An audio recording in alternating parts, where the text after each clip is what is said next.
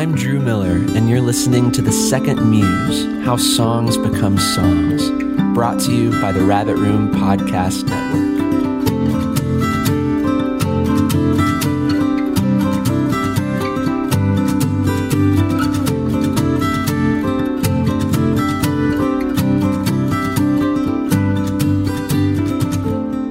Today I am joined by Chris Slaten and Ben Shive. Chris goes by the stage name Son of Laughter for all kinds of excellent and scripturally insightful reasons. He writes songs of impeccable density, yet they seem to happen in a flash. Listening to a Son of Laughter song feels a bit like plunging into some corner of Middle Earth. There's more to take in than is possible in a three minute song, and even still, those three minutes feel as if they have been excerpted from a timeless, never ending landscape. In his EP, The Mantis and the Moon, Slaten's lyrical skill is augmented by producer Ben Shive, who shares this gift of extrapolation in the realm of sound, taking musical ideas and riffing on them to construct meticulous sonic worlds replete with expressive melodies. Shive has worked with artists such as Andrew Peterson, Audrey Assad, Colony House, The Grey Havens, and Ellie Holcomb, bringing songs to life every step of the way. In this episode, we focus specifically on the Son of Laughter song, The Fiddler. I think a large reason that I wanted to name this podcast The Second Muse is because when we think about music and the arts in general, it's so easy to think about the first muse of inspiration. And I think that's kind of the common narrative um, that you just are inspired and write a song and it comes out perfectly and that's the end of the story and there's no like it's all honeymoon phase and there's no real hard work involved in being baffled and being obstructed and having your course deflected. And so um, this whole podcast is about the second muse and our encounters with that particular voice. Um, so i'd love to start just generally speaking how would you characterize uh, your relationship to the second muse in particular? I think I'm getting used to it. Mm-hmm. uh, another way I've heard it just kind of described was when Leif Enger, uh, at, when he came and spoke at Hutchmoot, he said, persistence is the landing strip of the muse. And so I guess huh. he's re- referring to that second muse of just being relentlessly chipping away at things. And for me, what I think it's looked like is chipping away in the face of things literally like doors just being closed in my face, like things that I can't really control. Yeah. Opportunities um, that look promising and then it doesn't work out.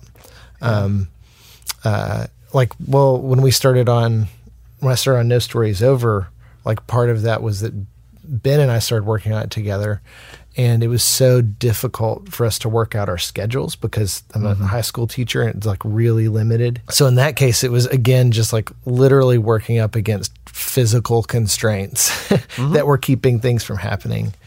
But then the other part of it is working against self doubt, like uh, the the part that comes up and says, you know, this is stupid, which is kind of I've learned is inevitable in the studio and in the writing process. Yeah, the voice that says like this is not going to be helpful. Uh, it's too dramatic. So at some point I have to shut off that or just stop paying attention to it a little bit mm-hmm. uh, and just keep making in the direction that I set out. I mean, that reminds me of our conversation we had about the hurricanes. And I mean, that just blew my mind that you had this huge story and and you're kind of taking me through the iterations of bringing it to life and articulating it and what each verse does. Is it always a fight to like articulate the idea in the best possible way? Um, is are there any moments within that kind of fighting tooth and nail um, process that just kind of are gifts that just mm-hmm. come to you in the middle of it as well? Or I remember I was uh, teaching the labors of Hercules with my seventh grade class, and one of his labors. Oh, it's been a long time. I can't remember the name of the actual creature, but it's a shapeshifter, and he's mm-hmm. trying to. He has to get some kind of answer from him. And so he holds onto the shapeshifter, and the shapeshifter turns into all kinds of things before it finally gives, like fire, even, like, you know, before it finally gives him what he needs. And I remember specifically using that language to describe the fiddler when I was writing it. Oh, uh, was it was like there was this one thing I knew it had an answer that I wanted, and I didn't let go of it for a year, and just that was the only the only song that I worked on for a year, and I wasn't going to stop until it did what I needed it to do. I saw it as a wrestling match with this thing that kept changing Yeah. uh, as I was holding on to it. Well, let's take a listen to the finished fiddler.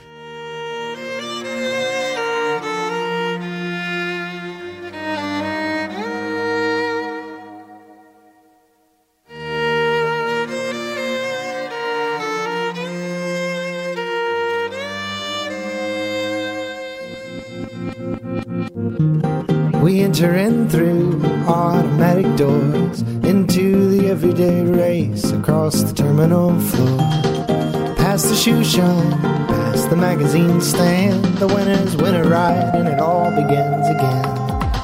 But over in the corner, as we come and go, the fiddler's tuning up and tightening his bow. Cause every day he descends to this maze underground. His violin and summons its sound. The audience echo down the long tunnel halls. He creates a cathedral in subway walls. And a distant light arrives through windows wrought in melodies that we had long forgotten. So who has the money or the time to waste? Drop a dollar in this old instrument's case. Before we continue, a special word of thanks to our sponsor, Lipscomb University. Lipscomb is a nationally ranked research university located in Nashville. They are an intentionally courageous and gracious Christian community. At Lipscomb, you engage top quality academics integrated with faithful spiritual direction, preparing you for your life's work. Learn more at lipscomb.edu. And now, back to our podcast. One thing I love about music is how you experience time differently in, in music and in songs. Um, and I think that's a huge element of this because it's three minutes long. And it feels like it's 10 minutes long to me. Like as I'm listening to it, so much happens and it's, it's so, um, it's so dense and I feel like I'm transported somewhere in such a way that the passing of time is a different thing, you know? So, as a listener, just playing this song, having never heard it before, and listening to it, it's it's a, an experience of density and complexity, and yet the way that it flows is so light. Like it, it doesn't feel like it's weighing me down. It feels like it's just kind of skidding across the water. So, Chris, how did you start writing the fiddler? What happened to begin it? So I was in a uh, cabin uh, by myself trying to figure out how to finish Grace's Gold, which was also in a very weird place at that time. And I was procrastinating with this guitar riff that I really liked. uh, and I, it felt very metropolitan to me. Like I knew it had something to do with the city. Like I remember the line was something like, the city has a pulse and a conscience too, or something like that. And I kept repeating that and playing that guitar riff. I remember at one point standing in Ben's kitchen and he was talking me through what he was working on with Grace's Gold. And I just kind of explained to him my vision for the fiddler because we had the guitar part and I was explaining to him. And I said, like, I remember saying that the walk up um, was going to be a. Uh, a businessman who's riding up an elevator uh, to the top of this skyscraper where he was going to be meeting some type of um, like the CEO of the company and seeking essentially his blessing and how his whole like work life was going to be about seeking the blessing of the father like like blessing for Jacob you know Yeah. um, or the blessing that Jesus gets when he's baptized. So I kind of like saw all life is, or a lot of human behavior is being motivated by that desire for blessing. Imagining like how that applies to someone working in the city and like chasing after something. Yeah. Uh, and then I came across the Joshua Bell story, um, Pearls Before Breakfast, uh, which was an article written by the Washington Post, I think in 2007.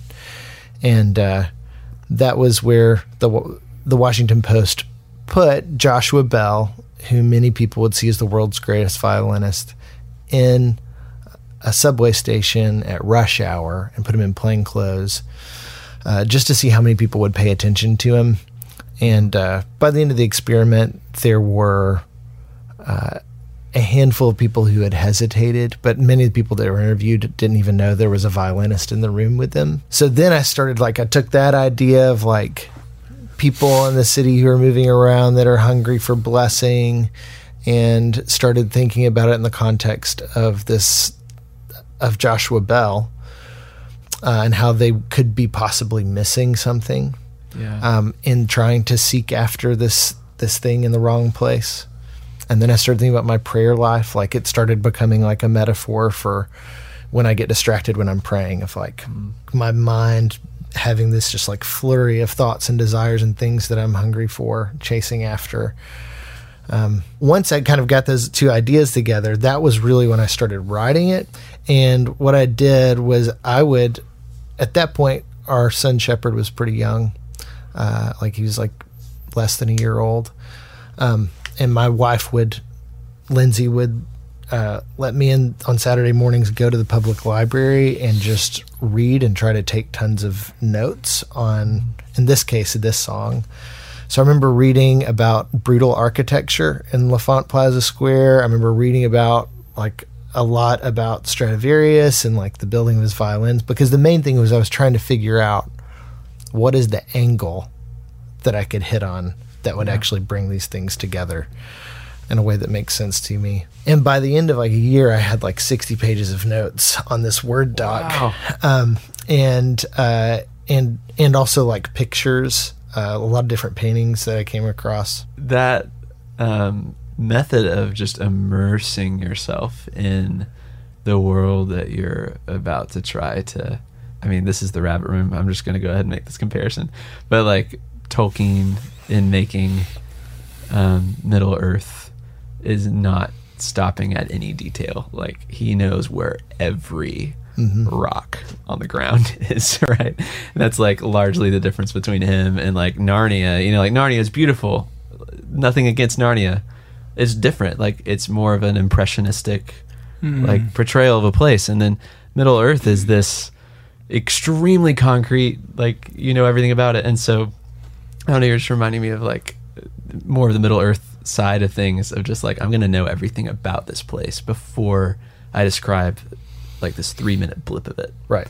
so so that's your that's your take on on making a world Definitely. And you, you know, one of the songs that Camp and reference that Ben and I talked about frequently was the Brotherhood of Man by Innocence Mission. how they just have these just like one line communicates so much with a simple image and it takes you through so many different places into a much larger idea too, but very concretely. And uh, that was I always had that hope all along was I'll be able to take all this stuff and distill it into something. Nobody will have to know about all of this other stuff behind it. Mm-hmm. but they'll maybe um, feel it and that's kind of some of the hope right Like, Sure. feel the weight of it in Absolutely. that line Absolutely. Just thinking about it in terms of its own fiction. Mm-hmm. And then I came up with the idea of like, oh, this is in every the whole point is that it's the ordinary that that we're skipping over all the mm-hmm. time. So that's when I made it a fiddler that just comes in every day and, and does his thing. I didn't feel like the guitar was coming even close to fleshing out the world that I was feeling like deeply and internally with the song, which is why I was really excited with working with Ben on it. we were really listening. He was, he had this band called The Books that he really liked, which I got inspired by. Who had this song called Tokyo or something, where it was just like it felt like it was this mandolin playing, but it felt like the mandolin wasn't playing. Like they had found a passage of someone playing a mandolin, chopped up each note Whoa. and and rearranged them, so it felt acoustic, but it felt electric at the same time, and Gotcha. we were really or digital at the same time. That's really cool. fascinated with that idea.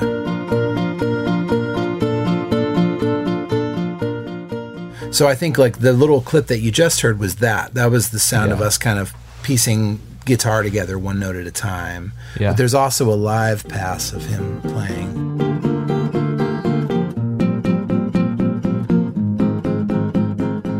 But I think that's a microcosm of what we were doing. Maybe kind of on the whole record, but on this song for sure. Sure. Is this sort of like um, it's both things living in the same world. It's like very digital and it's very acoustic at the same time, Mm-hmm. which kind of makes sense too for even what the lyric is doing because It's the city. lyric about this beautiful organic thing happening in the middle of the very sort of technological reality of, of the moment, and so they're they're existing in the same place.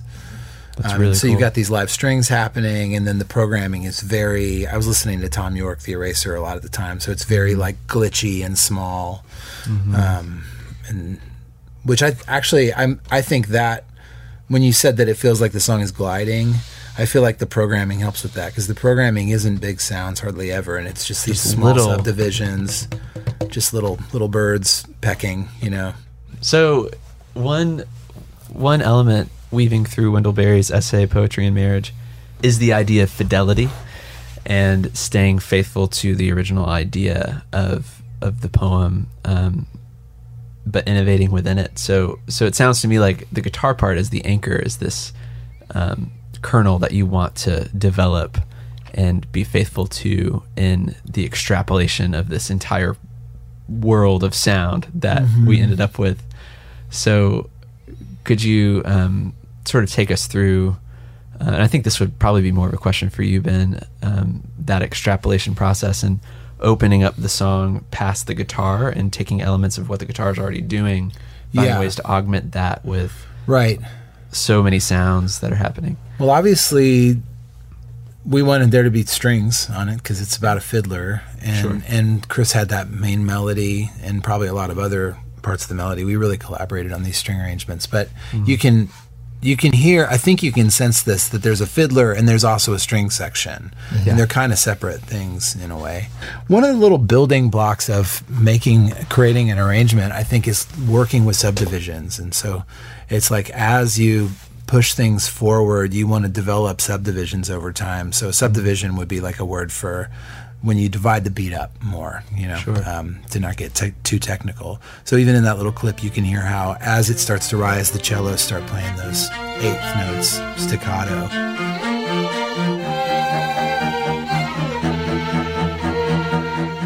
That helps to kind of propel us forward as the subdivisions get smaller and smaller. Um, that was another thing that was meant to sort of juxtapose against the acoustic stuff that was going on. Like a lot of the keyboard sounds in there are meant to sound very digital. So like that one sounds like something that could come out of like a calculator if you push the right button, you know. um, and there's there's some other.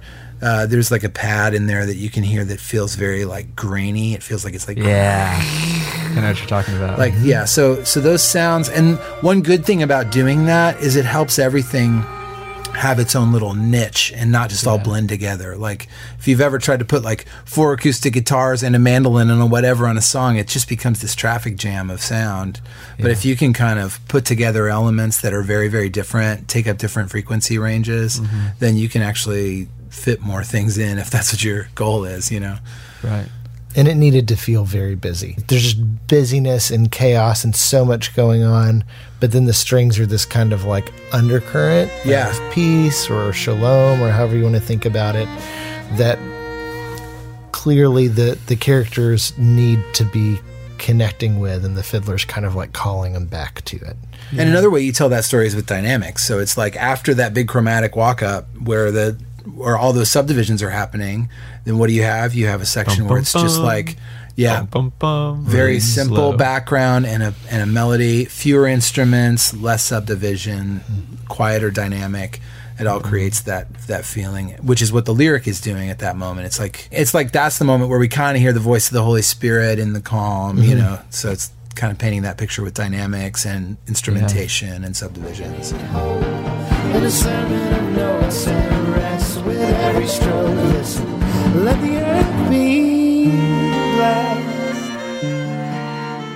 And you were just saying the panoramic views of finish that line lyrically. For Uh, backlit billboards of panoramic views illuminate new ways to make old wishes true. Oh man, can you talk for just a minute about illuminating old ways, right, new ways to make old wishes true?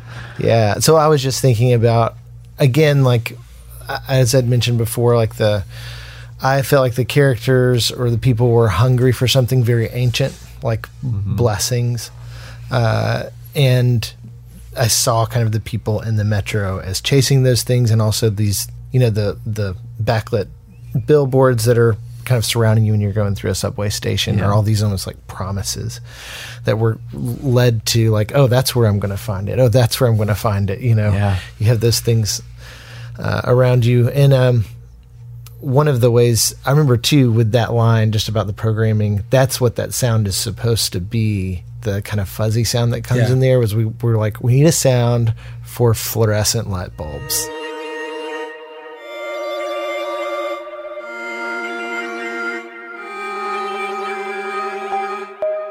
Yeah, yeah, and at the end of that, you hear the little ping pong, which I think was a sound effect we found of people getting off a train, or like a. Uh, uh, Like an elevator. I think it was an elevator thing or something. okay, that. I thought it was part of the. There was this. There's a spoken word thing that you didn't hear when we played it back a minute ago, but it's this guy going, "Stand clear of the closing doors," and Yes. there's a bing bong in that thing, in that little announcement, and so I don't think we were able to get that cleanly out of that announcement, so we just created it, you know, with a synthesizer or whatever. Yeah.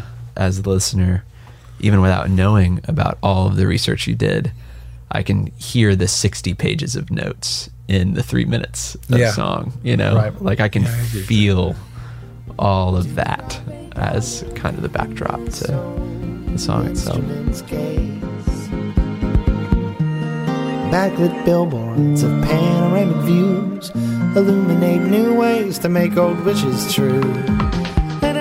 This episode was recorded and engineered by Evan Redwine and Asher Peterson. For more episodes of The Second Muse and for more great podcasts, visit rabbitroom.com slash podcasts.